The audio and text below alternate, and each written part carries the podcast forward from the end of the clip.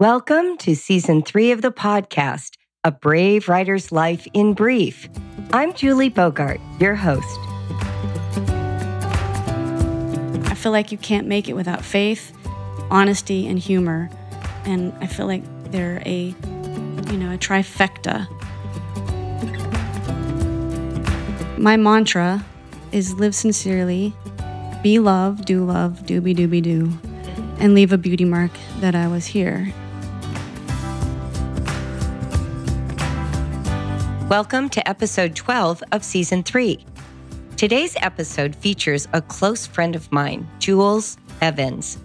Before I introduce you to her, just a reminder that each person on our podcast represents their own point of view. In this case, Jules shares about how her personal Christian faith has been a support to her during the biggest crisis of her life. Her viewpoint is hers, not meant to be taken as prescriptive for anyone else. Brave Writer, as an organization and as a community, is nonsectarian, and we maintain space for the intersection of a wide variety of religious and political viewpoints. Thank you for understanding and for supporting us in that mission.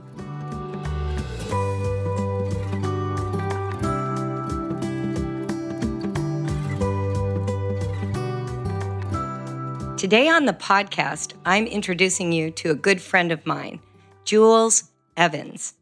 Jules describes herself as occasionally radioactive with a chance of superpowers. Nine years ago, she received a breast cancer diagnosis. And today, she celebrates every single day, even the day she heard the scary C word. Her utter zest for life makes a party out of everything she can get her hands on. Her husband, who she affectionately calls the hubcap, her redhead children, and her brand new grandson, nicknamed Taryn the Wonder Baby, are the three focal points of her life. Jules is a writer, a cancer activist, a fierce cheerleader of her friends in all their creative endeavors, a girl with a severe case of wanderlust, and a big sense of wonder, adventure, and road tripping. She is one who tilts at windmills. She's a travel writer, a photographer, a YouTube vlogger, a seeker, a girl on a mission to leave a beauty mark that she was there. Welcome to our podcast, Jules. Thank you, Julie. So glad to have you. So, what people don't know is that we met at a homeschool convention. TBT. yes, we were at this one very conservative Ohio homeschool convention in like 2001. And we're sitting at this big table after we've just heard the most conservative keynote speaker who didn't believe in fiction for children, by the way.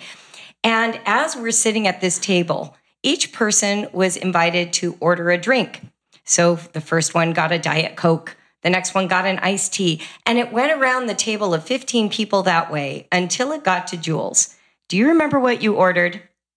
I ordered probably some red wine. you actually ordered a beer. A beer. and I looked up and I thought, I could be friends with her. and that's what happened. that's exactly what happened. So, for those who don't know, let me explain. Jules is this maverick on so many levels with a heart as big as the sky. And I want her to share a little bit first about her homeschooling life with her kids. So, can you tell us how did you get into this homeschooling gig? I had Amanda, my first redhead, in 1991. And back in those days, I didn't even know what homeschooling was. My husband had heard about it and uh, was interested in it. And I don't think it was like the day she was born, but it was pretty close after that when he suggested we should homeschool. So I had to figure out what homeschooling was. I was in a really small church in Greenville, Texas, and there was quite a few homeschoolers there. So I had a good first start with getting to know some really cool people doing it. And then one day, I think Amanda was probably three. We had just moved to Ohio, and I was reading her a Dr. Seuss book. And she got super frustrated and threw the book down and she said, I want to read it myself. and I think that was our first homeschool lesson. Oh, that's amazing. Do you remember what you did? Um, yeah, I got Konos curriculum and character based character traits. Uh, all the studies were off of that. And I bought a book called Teach Your Child to Read in 100 Easy Lessons, which is one of my favorite books of all times. And I taught Amanda to read and realized this is kind of fun. You know, that's amazing. It must have been the early 90s thing because I did the same two things. I used Teach Your Child to Read in 100 Easy Lessons, but it wasn't easy for me. That and the Bob books. Oh, the Bob books were great. Yeah, and yeah. then I also did Konos. Yeah. I, I feel like Konos laid such a great foundation for how to think differently about education. Did you notice that? Absolutely. What did you like about that period of time in your kids' lives? I loved, well, I mean, I loved being able to create st- all the studies around whatever we were into, whatever character trait. I mean, when we would study attention, for instance, we, we would go learn about animal tracking and we would go camping. And when we studied kings and queens and obedience, we would we had a Renaissance. We went to the Renaissance Fest. We had a our own medieval feast, and it was just a fun way to do school. Fun way to get into it. We did the medieval feast as well, and I think the thing my kids enjoyed the most was they got to eat mashed potatoes with their hands. That was like written into the curriculum, and oh, they could just couldn't wait. My kids loved carrying the big turkey legs around. Oh, yeah, totally. I totally get that. So, how would you say your homeschool philosophy evolved over time? Huh, that's a good question. Um, I, I homeschooled for 16 years. Uh, so I did basically my whole philosophy was getting to be with my kids every day of their life, having our homeschool around our dinner table. And I mean, I, it's discipling in the truest and funnest sense of the word, getting to like completely share yourself and everything you believe with your kids and watching it multiply, watching them grow up and become global citizens, watching them get to go to England for six weeks because your husband goes to England for a job for six weeks. Not everybody can pick up and go like that. But yeah, we kind of wrapped our homeschool around our life and wrapped our life around our homeschool. One of the things that I loved is we kept running into each other at the Shakespeare Company plays. Yeah. We would usher, you would usher, you would go, we would go. And you seem to have a really big uh, attachment to literature, to the Lord of the Rings trilogy. Uh, you called your house the Shire. Yeah. Can you talk a little bit about your family's relationship to literature? Well, I mean, literature, writing, composition, the humanities, those are my interests. They're my strong suits.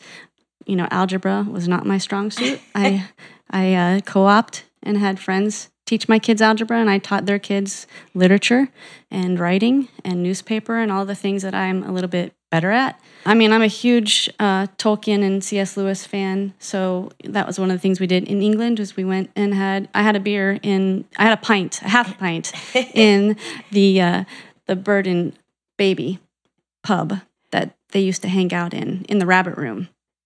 Amazing. Eagle and even- Child, Bird and Baby. I didn't even know that. That's amazing. That's Yeah. awesome. Well, so let's talk a little bit about the major event that was a cataclysmic event in your homeschool. You're just going along, you're raising your kids, you think you have all the time in the world. And then what happened, Jules? Well, my youngest had asked if we would be involved in a in a homeschool co-op and that that you were part of at the Yeah. at the vineyard. And I've been friends with you and all of the women at the at that co-op for a number of years. But i had uh, i just hadn't done the co-op thing. My kids were young and i i didn't really necessarily feel the need for co-op. But like i said when i got out of my out of my uh, skill level with math and the sciences and i don't like do formaldehyde and dissections and stuff like that. Me either. but when I when I got you know when it got above my head, I s- was very grateful for Mikey, my youngest, begging us to join the co-op. So I did.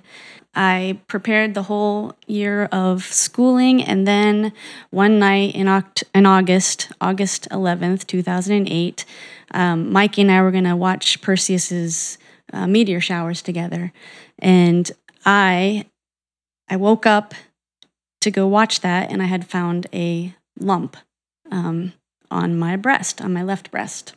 And I tried to wish it away all night long. I tried to pray it away all night long. I kept feeling it to make sure it was there. Um, I was kind of beside myself. My husband was asleep. Mikey was out in the driveway waiting for me.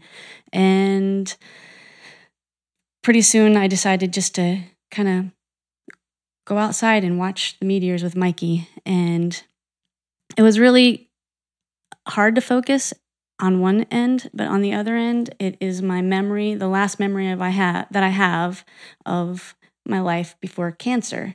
Um, I had no idea I was going to wake up the you know the next morning and everything was going to start like a roller coaster changing. But um, that to me is like the most perfect moment of my life before cancer. I can imagine.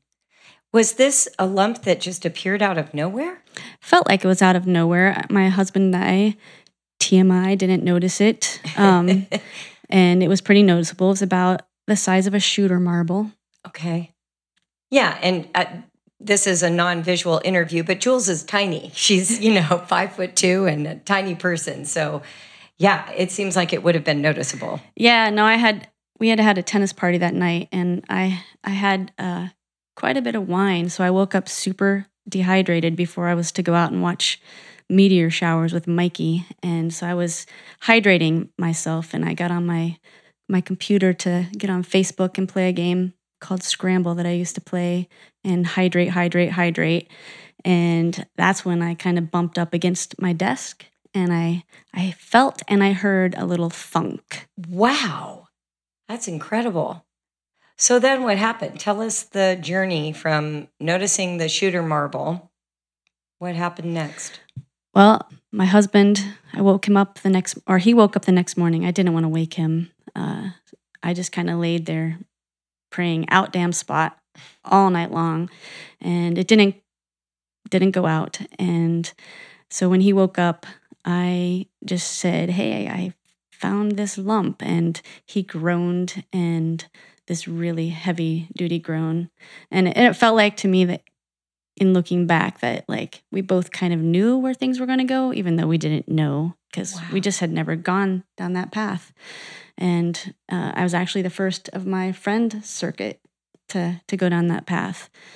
So yeah he got me a doctor's appointment the next day and things happened pretty pretty quickly. Like uh, it went straight into um, a lumpectomy because biopsies are the very best way of diagnosis and I mean, because I had a mammogram, I had a uh, ultrasound, but all that led to the fact that I needed to do a lumpectomy to have it biopsied. And unfortunately, it was cancer. Mm. And that was pretty hard phone call. Yes, I'm sure it was. Uh, and I remember it coming like a wave through our group because it was such a, a revelation and upsetting for all of us. And breast cancer affects one in eight women, as we know. And so there we are with one of our friends uh, in that situation. How did your kids react? I mean, my kids were pretty shaken. And uh, I mean, I remember when the phone call came, uh, they were, we were huddled about in my, in the, I think was Matt's bedroom at the time, waiting for the phone call. And the doctor didn't have good news. She just had the C word. And it literally knocked my kids to the ground and they just were like three sobbing heaps of puddles. And uh, i mean i always remember that i just was like there's not enough of me to be you know the laps and the uh, enough arms to to hold them all. But that's what i tried to do is just drag them all to me and we just kind of sat there in a heap together.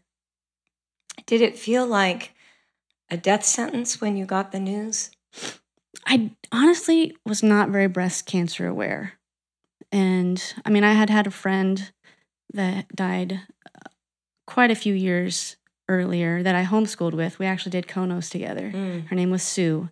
And um, we walked with her through her battle until she finished her fight and um, went to her rest. And but she was young; she was under forty when she was diagnosed, and she died, I think, around her fortieth birthday or some close to that. And even though I had a friend with breast cancer, we were totally not breast cancer aware. Like, just thought it was a fluke. And so, initial thought was maybe I was another fluke. Mm. And I didn't know if I was going to make it or not because I had just watched her die. And my kids, you know, that was the hardest thing for them is because they saw me, you know, saying goodbye to my friend at her funeral. And that kind of changed a lot in our lives. Definitely. Well, when you get a diagnosis like that, and then it was followed by chemo, uh, Jules and I got to work together at our co op. She taught a literature class, and I sat in the back just in case she had chemo brain. But to be honest, Jules is incredible with literature, so I was not that needed. But during that period of time, everything had to change. One of the things I know because I read email back to Brave Writer all the time is that parents are dealing with hard news, whether it's ovarian cancer, breast cancer, some other debilitating illness. Uh, I know someone who had her leg fused back together after a bad break and she'll be out of commission for weeks. What do you do when you're faced with that news and yet you still want to home educate your children? What adjustments did you make? How did you handle that? Well, I mean, everything that wasn't homeschool had to go. I mean, wasn't uh, I had two jobs, fight cancer, and that was doing having a double mastectomy and then going through I had 24 rounds of chemo. And um so I mean that was 2 years, two pretty intense years that I was mainly focused on cancer and homeschool. And I kind of graduated from the both at the same time. yeah. Did you feel like your kids responded well? I know that parents a lot of times with teens are dealing with the conflict and the the push and pull of the parental child relationship. Does cancer affect that? Do kids behave did your kids behave still in that sort of teenage do it my own way or did they end up being supportive of you? How did that look? I mean, well, one, we were lucky because I had an incredible support system of which you were part. And between my tennis friends and my homeschool friends, um, we were completely taken care of as far as meals and any rides I needed, any rides my kids needed. But my kids had uh, the other um, support system of the vineyard. The, the youth group there was pretty amazing, putting their arms around my kids and helping me do a lot of things that I couldn't do. I mean, my main goal was to try to have a meaningful moment with them every day, with each of them. And then I would feel like I was a superhero mom if I could just, if we could just each have one moment every day that was special. And my kids, um, I think because of the support around them, I mean, Amanda was 17, Matt was 15, Mikey was 13. And so they all had their ways of dealing with it. And they've even written about their ways in my book. Like they wrote how they felt back then. And um,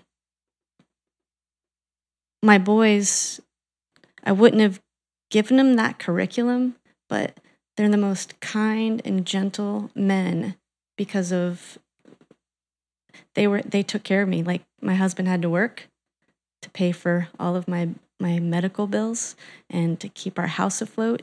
And he had to take over everything that i couldn't handle and uh, which was almost everything.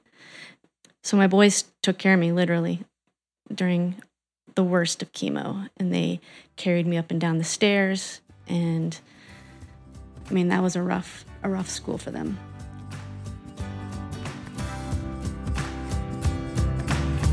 You're listening to the Brave Writer podcast.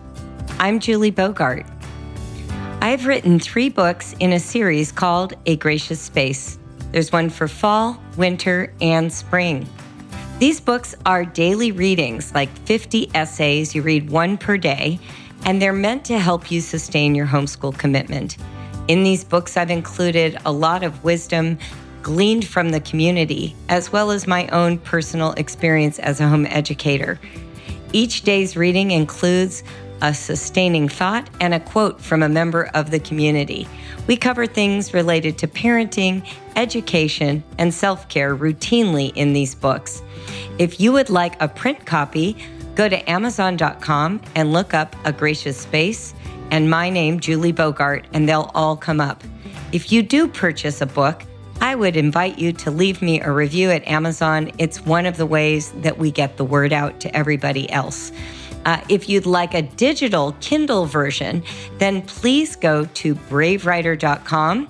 You can go to our store at the top banner or go there directly, store.bravewriter.com, and look in the Brave Writer Lifestyle Tools category, and you will find Gracious Space. You can purchase any or all three. We'd be more than happy to have you join us in reading those.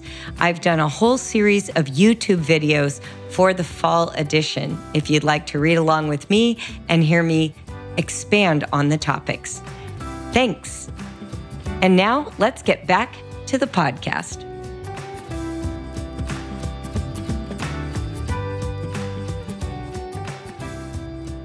It's interesting to me that when I asked you about home education, you chose to talk about a meaningful moment with your kids. So often we keep getting sidetracked by state requirements or curriculum expectations. And you saw as their curriculum, really, I think, the togetherness of your family and actually working together through this very challenging period of your life. Yeah, I mean, it wasn't just my battle against cancer because they had witnessed a very up close and too personal battle with my friend Sue and watched her die. And so I was pretty alternative and and I'm I'm still pretty alternative, but I had always said that I would not go the medical route, but it wasn't just my decision. I had I had to we we actually made all of the decisions uh, with the kids, and um, because we're just very open that way, and they're my chief supporters. Yeah, so they helped you decide to go the chemo route, even though you might not have if you had been on your own. Yeah, they begged me to go the chemo route to fight. Mm-hmm. They wanted to keep you. Yep. Yeah, absolutely. And obviously, I wanted to be here. Absolutely. Yeah, absolutely. In fact, you've written a book about your cancer experience. Want to talk a little about it, the title and all that, because it's really wonderful. I've read it. I think you might have been the first person to review it too. So thank you for that. Yeah, you're welcome. So it's called Shaken Not Stirred, a chemo cocktail, and it's a comedy about my tragedy of being diagnosed and going through breast cancer. And it's the cancer chapter in my story. It's a series of postcards from the other side of breast cancer and chemo. Been there, done that, had to buy a new t shirt. Some of the back copy. Yeah. The nice thing about Shaken Not Stirred, I think, is that if you're going through this experience, it's like having a companion on the journey. There's somebody there who's going to actually talk about sitting in the seat while the chemo treatment is happening and what it feels like when you get home. And she even created a playlist. so if you need music to help you, that's in there too. But uh, Jules is a writer's writer. She's not just a hack. This is somebody whose writing I've enjoyed and looked up to for a long time. She's one of those people who just, I don't know how to explain it exactly, but there are people who are journeyman writers and then there are artists who are writers, and that's what Jules is. She's an artist who's a writer. Thank you. Uh, well, it's it's hundred percent true. So one of the reasons that I've invited you here today is I'm hoping you can give some encouragement then to these families who are faced with this overwhelming diagnosis. Uh, there are few members of our larger homeschool community that I know personally right now dealing with breast cancer, ovarian cancer, with a terrible diagnosis. You know, if you're stage three or four, that's the scariest place to be. What have you learned from all these years now, nine years of interacting with that diagnosis and other people and family life and homeschooling? What can you share? Words of hope, support ideas? Well, I mean, I think to me, what feels like the underlying current of my story is that cancer is a bitch, but God is good. And humor is so important. I mean, it's it's kind of a cliche thing to say that laughter heals, um, but I really, I really believe that it does. And I feel like being honest about your journey. I mean, mine gets raw in some places. I mean, I know uh, at one point I talk about another C word, constipation. And that's kind of maybe TMI and maybe knowing that my my lump was under the Milky Way is TMI. But but I feel like it's super important to um, share our stories with each other because our stories save each other. And I had read right when I was diagnosed, I walked into Barnes and Noble and I saw this book called Cancer is a Bitch, and it was had a cartoon uh, chick on the cover, and Gail Konop Baker, and I picked it up just because I wasn't really sure that I could f- find my way into somebody else's breast cancer story, but that cartoon and that humor kind of attracted me. So I picked it up, and I'm really glad that I did um, because it really it really helped me. It made me feel not alone. And I learned um, some of her MO for her own journey that I used on mine. And so hopefully, you know, my story will help somebody else. Mm-hmm. Yeah. What would you say to people who are not of the same spiritual background as you? What what comfort or advice do you have for them? Oh, that's a good question. I mean, faith, whatever your faith is in, is is super important. My faith, I ha- I happen to, you know, Jesus is my guru, and so that's where my faith is, and I feel like it's the core of me, and and I feel like that's who that I want to be like, and um, whatever he looks like in my skin, my aerodynamic skin, and um, I feel like whatever faith you got, I feel like you can't make it without faith, honesty, and humor. And I feel like they're a, you know, a trifecta. Faith, honesty, and humor. So faith in yourself or faith in faith in love? God, faith in love, faith in yourself, faith in faith in your support system, um, faith in there. God is good. Cancer might be a bitch, but God is good. I don't know how it all works out um, that he's in control, that people get cancer, that he is good, but I really believe it. And mm. it steadies me, and it, I feel like it makes me steady for people that I try to support because mm. it's a rocky road. Yeah. What tell us about that? What's some of the rockiness? Well, facing your mortality, I think one of the things that I've I've learned through some of the people I, I've met on my journey, and specifically my friend Vanessa T. and her with her Live Sincerely project. She started this project while she was dying, and basically it is a a pledge that you make to to sum it up, to not wait till you find out you're dying to really, really live. And I think everybody's looking for some kind of like what is our purpose and certainly when you get faced with your mortality, that's like screaming neon lights to you. Like, why are you here? I mean, we're all asking that anyway, but especially when you're facing it, when the rubber meets the road and you just might die. How would you answer that question for you now then?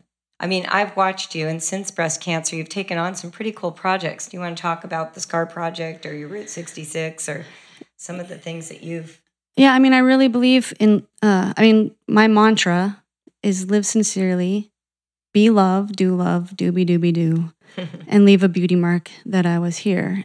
So I don't do any of that perfectly, but I do try to live sincerely to honor my friend Vanessa, but also for myself, because uh, I, I do want to be love in this world. I mean, this everything's a mess right now with everything and everywhere, and people call me naive all the time for thinking that love is the answer, but I really, really do think that love's the answer, and we got to be the change that we want to see. Hmm.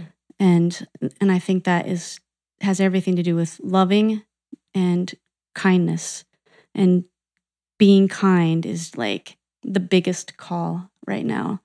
And in the end, I think that's how we leave a beauty mark that we were here. One of the besides my book and my and my own art, I like to pay it forward because I think that's part of the beauty mark. And I, I had such good fortune with such a good support team, and I've gotten to be involved with the SCAR Project and the Grace Project and the Dragonfly Foundation, which is an organization in Cincinnati that works with kids with cancer. It's it's just how I'm working out my own good fortune. Yeah, tell us about the SCAR Project and the Grace Project because those are really cool and most people won't know what that is. So, uh, the SCAR Project is a breast cancer photo photographic exhibit, and it is an awareness campaign that young women get breast cancer. And so all of the subjects for that project are under 40 years old. And I've been working with photographer David Jay on the SCAR project since 2010 when I went to his exhibit in New York City. And the Grace Project is another breast cancer project that I work with, also photographic, and it's a body image project. Uh, the, the photographer, Charise Isis, is inspired by Hellenistic sculpture, and so she frames the women in the context of being Greek goddesses and helps them uh, embrace their body image after breast cancer. It's pretty, it's pretty intense and awesome and transcendent because who doesn't deal with body image issues? Yes, already, let alone when you've had mastectomies or double mastectomies. Yeah. The photography in both of those exhibits was breathtaking, actually. Yeah. And you've helped those show in other cities. Yeah. Um, I, I travel around with the Grace Project. Currently, we are photographing 800 women across the country because every day in the United States, 800 women get diagnosed. And um, so right now, we're about 350 women in, and we've been coast to coast and up and down. Uh, we haven't been everywhere. We're trying to get everywhere, but um, it's a really, really beautiful project that I'm super, super happy and humbled and honored to be able to to be a part of. And then, what was your Route 66 project? Because I did mention it. yeah, I mean, one of my hardest things post cancer and post homeschool is trying to figure out how to spend my time and my passion in my life. So I'm involved with a, a lot of cancer activism and the what I what I get from all of that is I lose a lot of friends and dealing with that grief has been one of the amidst my own good fortune it's been a really hard balancing act for me and I've not done a really good job about it uh, many times so I was at a particularly low point and I needed to do something different. And so I decided to take my friend Vanessa's advice of not waiting till I find out I'm dying again to really live. And I, one of the things that I just always wanted to do was a Route 66 road trip. And so I hit the road and I'm currently working on a, a book about that uh, journey, kind of a life after cancer slash travel memoir, kind of a life take two in a way. And it's going to be called Why Did the Tortoise Cross the Road? And with it, I have a photo exhibit that I've been curating. Yeah, and Jules is a runner like me, and she ran the Route 66 was it the half or the full that you ran? I well, I've done two things. While my journey, the Route 66 journey was happening, I uh, when I was planning it, I realized that the Kansas leg of Route 66 is exactly 13.1 miles. So I was like, "Duh, I have to do my own half marathon." So I made up a half marathon, and it was on July 4th of 2014. I got out of the car in Missouri and ran through Kansas to Oklahoma, which That's was amazing. so cool. and um and then uh, I found out there was a real Route 66 marathon in Tulsa. So a couple years later, I went back and I did that marathon. It was my first legit marathon, but they also have an ultra, which is only 0.3 miles extra, and you get another medal. You're so, kidding. So I got two medals and a jacket and a t-shirt. okay, that's the whole reason any of us do marathons by the way is for that right there. That is amazing. the bling. Yeah. And didn't you get to exhibit your photos? I've had a photo show here in Cincinnati at the 86 Club uh, last September, and I got one of my photos made it into a show in Brooklyn, American Road Trip Show, which was super cool. Driving to Brooklyn and see my picture hanging on a wall in an art gallery. That's amazing. And uh, and then um, I entered uh, Art Design Consultants uh, Academy of Artists come, Art Comes Alive, which is kind of like their Academy Awards for artists. And uh, last year I got into that, and then I even actually got Photographer of the Year, Wow. which was crazy. That is that is absolutely amazing. Talk about, you know, life after cancer. That's just incredible. Okay, I want to pivot because there's one more thing I want to ask you about before I forget. It's back to the homeschool question. Years ago, you told me that you would take your kids out for coffee or lunch or something, maybe once or twice a year, and ask them to grade you on mothering. Yeah, yeah, yeah. well, okay, so I took them out on their 16th birthdays to have them give me a report card about how they felt like my parenting went down. And it was kind of a rite of passage for them to where I wasn't going to consider them a kid anymore and I was going to respect their their grades. And also hopefully like Amanda was my oldest, so when she t- took me out, I thought maybe it'll help me do better with the boys if I really screwed up. So yeah, uh, I remember distinctly Amanda's answers because she was.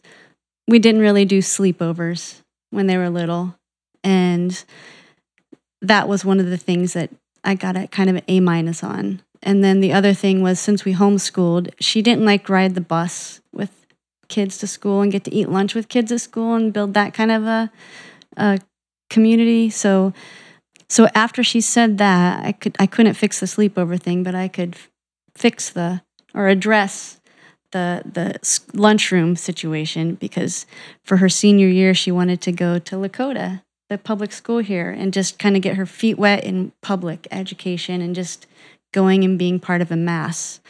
And um, so the funny thing is, she came back and took back the A minus because she didn't go into the cafeteria one day because it, it turned out it wasn't the thing that bothered her. So I ended up getting an A. but that's cool. So that was a one-time event where you did that with Yeah, them? For their Ah. birthdays, the night before their birthdays, I always had a special date with them, and I still do. We even do it uh, on Skype if we're not in the same city. But because Amanda's 26, Matt is getting ready to turn uh, 25, and Mikey's 23 at this point. Yeah. And um, but I have I had watched this movie called Anna, and it's a Russian documentary, and it's about this, and it kind of like also follows the history of Russia, and by through the eyes of this little girl, her dad would ask take her out and ask her the same set of questions every birthday, and you can completely follow the history of Russia. So I decided, I think Amanda was four. Uh, and Mikey was just newborn. So when Amanda was four, we started doing these dates, and I, I would give them all of my attention, and we would go out, and I would treat them to a book at Borders at the time, and um, R.I.P. Borders. Am I right? yes. But I'd buy them a book, we'd have a coffee, or- and then we'd go out to dinner, and I'd ask them these questions, and What were the questions? So I asked him uh, on the night before your sixth birthday, last day of being five, what was the best thing about being five? What's the best thing going to be about being six? Ask them uh, what makes them happy at this time in their life. What makes them sad? What are they afraid of? What is their, what are their dreams like? Just a little birthday ca- candle kind of dream, and but also like big pie in the sky type of dream and then what do they want to be when they grow up? And then i would we just always would go through like all of their favorites favorite color favorite number favorite song favorite friends uh, favorite tv show favorite game favorite superhero. Did you write these down? yeah they're on scraps of paper not in any organized way in my house um because i that's the one thing of my my biggest shortcoming or one of the but biggest The, but asking those questions each year really does give you a history of their lives. Yeah, and we would trace our hands on the um the the placemats, and so I have also their hands growing up, and uh, that I would write all the answers on. So there's just all kinds of scraps of papers and menus and placemats that we that have this record on, and in no particular order in my house. But that's just beautiful. I can totally picture parents taking that and starting right now.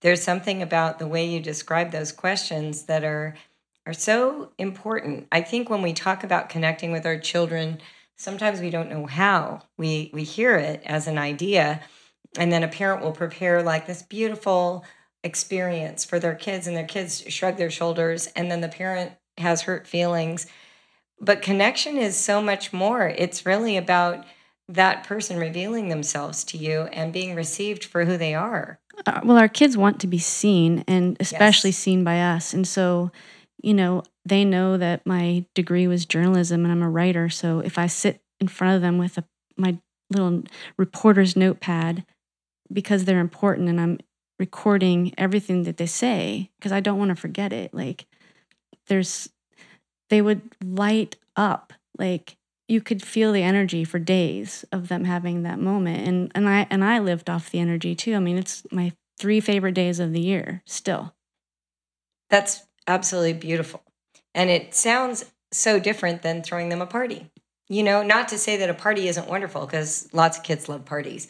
But it's an interesting thought to take that day and to plan a special one on one time and then to really see them who they are right now, not who they're going to be. We focus so much as mothers on who our kids might become someday.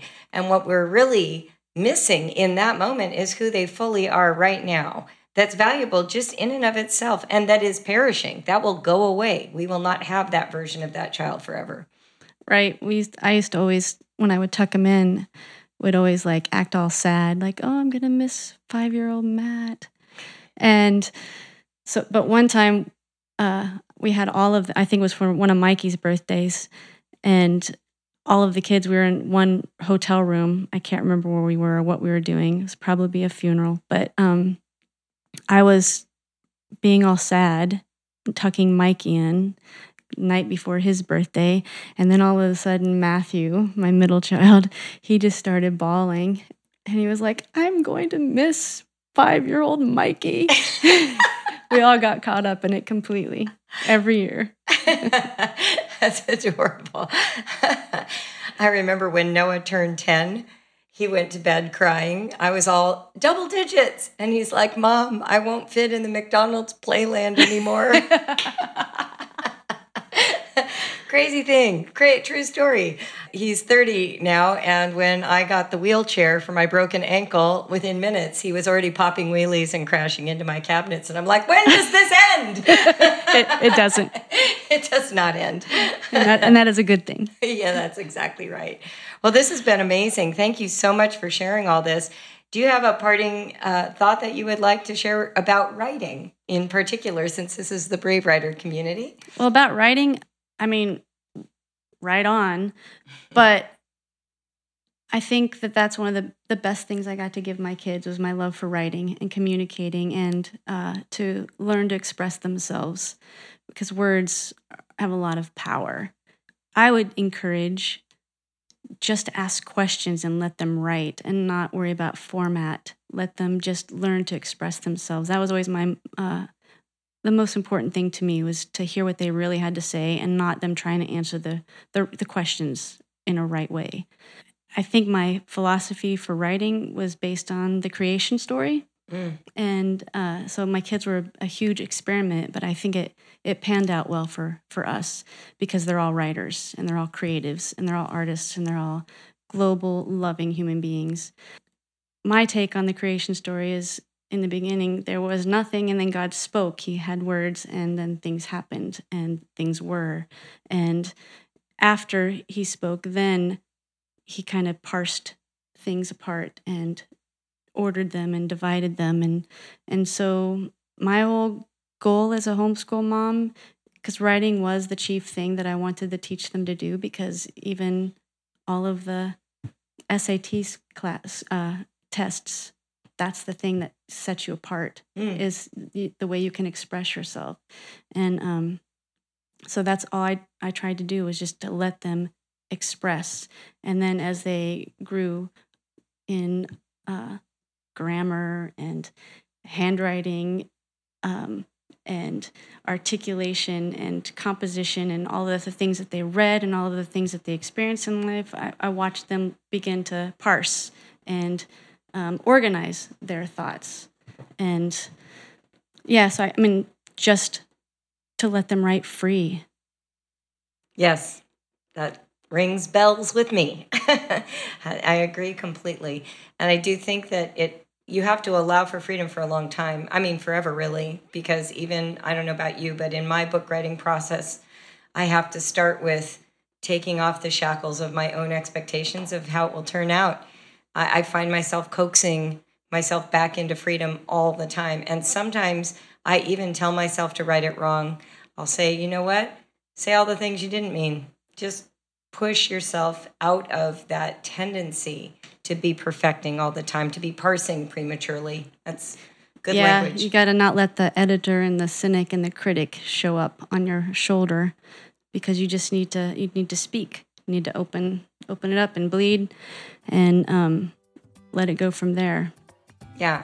So what's the book project you're working on right now? Is it the Route 66 one? Mm-hmm. Great. Yeah. Why did the tortoise cross the road? And where can we find you online, Jules? Uh, my book's available on Amazon and Barnes and Noble and Kindle, and I'm working on an audible version of Shaken Not Stirred, a chemo cocktail as well. Awesome. Thank you so much for joining me today. Thank you. That was fun. it was fun. Thanks for joining Jules and I today. Jules' book, Shaken Not Stirred, is available through Amazon. It makes a wonderful gift for a friend diagnosed with breast cancer and a soothing companion for you if you're the one facing the chemo regimen. I appreciate you tuning in. I love being able to read your reviews of the podcast, so I'd like to read a couple more today. I appreciate this one from Maggie Maroney so much more than writing. Julie goes farther than just giving advice for growing good writers. She will influence your whole homeschool mindset and parental decisions. Brave Writer really is a lifestyle, warm and cozy. And then another one is from EMX4. Julie is just what I needed. I was in the middle of homeschool year six when I found the podcast, and it has truly changed the way I homeschool. And if I may be a little dramatic, life. I love the treasure that this program has become. Thank you, Julie. Well, you know what? Thank you. It is when we all come together and share our collective wisdom that we grow, feel reassured, and know that the work we're doing isn't in vain. So, thank you for helping me know that the work my team and I put into this podcast is actually resonating and bringing value to your lives. I do appreciate that. So we've got one more episode in season three, and I'm telling you, you do not want to miss it. It is a fantastic conversation, and I'm going to leave you in suspense to see who that guest is. But I know you're going to love it. I can't wait. Okay, I'm at the end of this thing. Let's say goodbye. Ready? You want to sign off with me? Here's how we do it live honestly, write bravely I'm Julie Bogart from Brave Writer.